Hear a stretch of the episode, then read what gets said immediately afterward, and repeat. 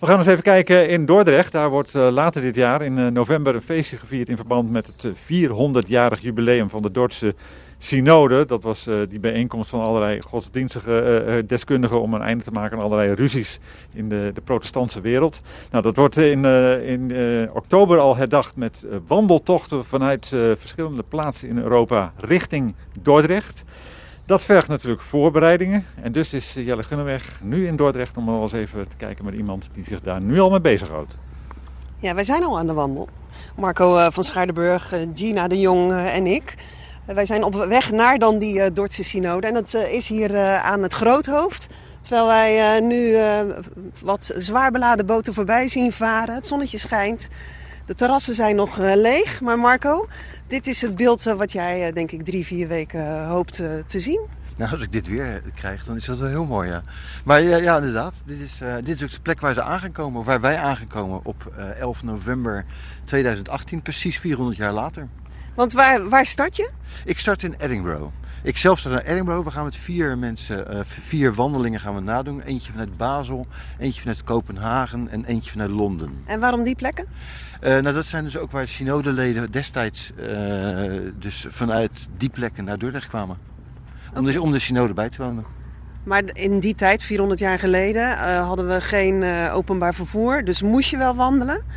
Ja, we, door wat voor landschappen kwamen ze, wat kwamen ze onderweg tegen? Nou, dat is precies wat mij intrigeert en wat, waarom wij dit ook gaan doen. Uh, reizen gingen heel anders toen. Het, het is waarschijnlijk veel met de koets, veel met de boot of ook gewoon wandelen. Uh, ja, wat voor landschappen, dat is natuurlijk ook heel anders. Dat is gewoon heel veel natuur, echt hele ruige natuur. En wat ook heel grappig is, in die tijd was de natuur was, uh, werd gewoon niet als mooi gezien. Dat, zij vonden de natuur bedreigend. Oh. Uh, waar wij dus, als wij gaan wandelen, ja, dan, dan genieten we van het natuurschoon. Voor hun was het gewoon gevaar. Want wilde dieren?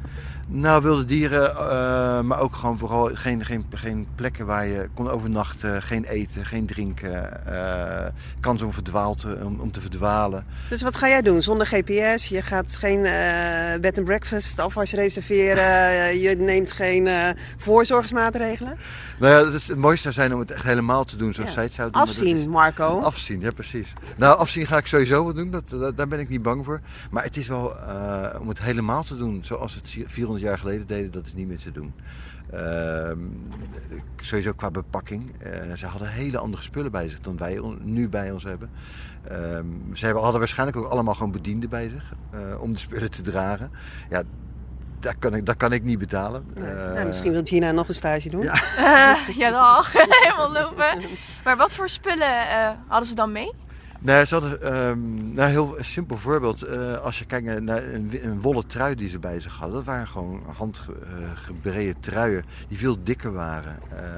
Uh, veel zwaarder waren. Als die, die, die, die vliestruitjes die je tegenwoordig bij je hebt. En dan heb ik het over één trui. Maar ze hadden ook gewoon veel meer bij zich. ik heb een telefoon bij me en daar staan mijn kaarten op. Daar staat mijn, mijn boek op wat ik s'avonds wil lezen. Daar staat eigenlijk alles op. Zij hadden dan bijna misschien wel een boekenkoffer bij zich. Ja, en dat ga je, ga je dus niet nadoen. Dat nee. je ook echt zelf. Nee, dat is, dat, dat, dat, is gewoon niet te doen. Het gaat ons gewoon, wij willen zoeken van nou, hoe is die reis? Wat kwamen ze tegen? We willen ook kijken van kunnen we nog dingen vinden die ze toen zagen. Um, dus bijvoorbeeld een kasteel wat er 400 jaar geleden stond, wat ik nu weer kan zien. Wat me erg mooi lijkt is om een boom te vinden. Die 400 jaar geleden nog een, een, jonge, een jong boompje was en nu een oude reus is. Maar kijk, even serieus. Dat vind ik ook allemaal leuk als ik op vakantie ben om ergens te wandelen en te kijken. Oh, bijzonder. Maar wat ga je er vervolgens mee doen? Nou, we hebben een website. Uh, als ik maar in Dort kom, als ik in Dort.com.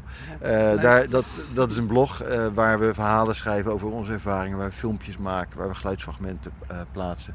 Er komt een tv-documentaire. Er wordt uitgezonden op TV West en TV Rijnmond. In ieder geval, dat is in februari. Uh, we zijn nog bezig om een soort, nou dit wil ik, ja wil ik dat, nou, uh, om een, een WhatsApp theatervoorstelling te gaan maken. Uh, een theatervoorstelling via WhatsApp. Oké, nou, je bent Maar ook dat- alvast aan het oefenen op de selfie-stick, hè? begreep ik? Ja, nou, oké, ja, zeg jij, maar-. Jelle. Ik maak niet heel graag selfies. En, eh, Ja, maar dat voert te daar- ver, daar komen we nog wel een keer op terug, joh. Dat- Ik heb nog maar één minuut. Ik wil nog dingen, meer Eh, dingen... nee, maar wacht even.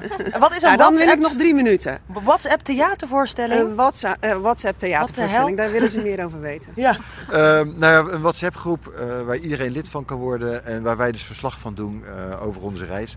Eh, als, het, als iemand op vakantie is, hoe hou je contact met het thuisfront? Dat is tegenwoordig via WhatsApp. Ehm, even een WhatsAppje naar me. Ik stuur, eh, als ik op vakantie ben, een WhatsAppje naar mijn moeder. Moeder, ik ben veilig aangekomen. Eh, en nou, vervolgens kan ik daar vertellen over hoe het Ja, was. ja, Ik stuur een ja. fotootje van Ja, het eten. dus dat principe snappen we wel. Ja. Nou, dan En even over die selfie-stick. eh, Dan vertel daar nog eens over, want daar ben je aan het oefenen. Ik heb hele grappige foto's al gezien met je gezicht half in beeld. En Je hebt daar een beetje moeite mee, Marco. Ja, ik heb daar een beetje moeite mee. Maar dat is denk ik ook een generatiedingetje. Eh ik ben 51 en ik vind het moeilijk. Ik ben niet opgegroeid om mezelf eh, op de foto te zetten. En als ik kijk naar mensen van onder de 30, die maken alleen maar foto's van zichzelf. Ja. Toch?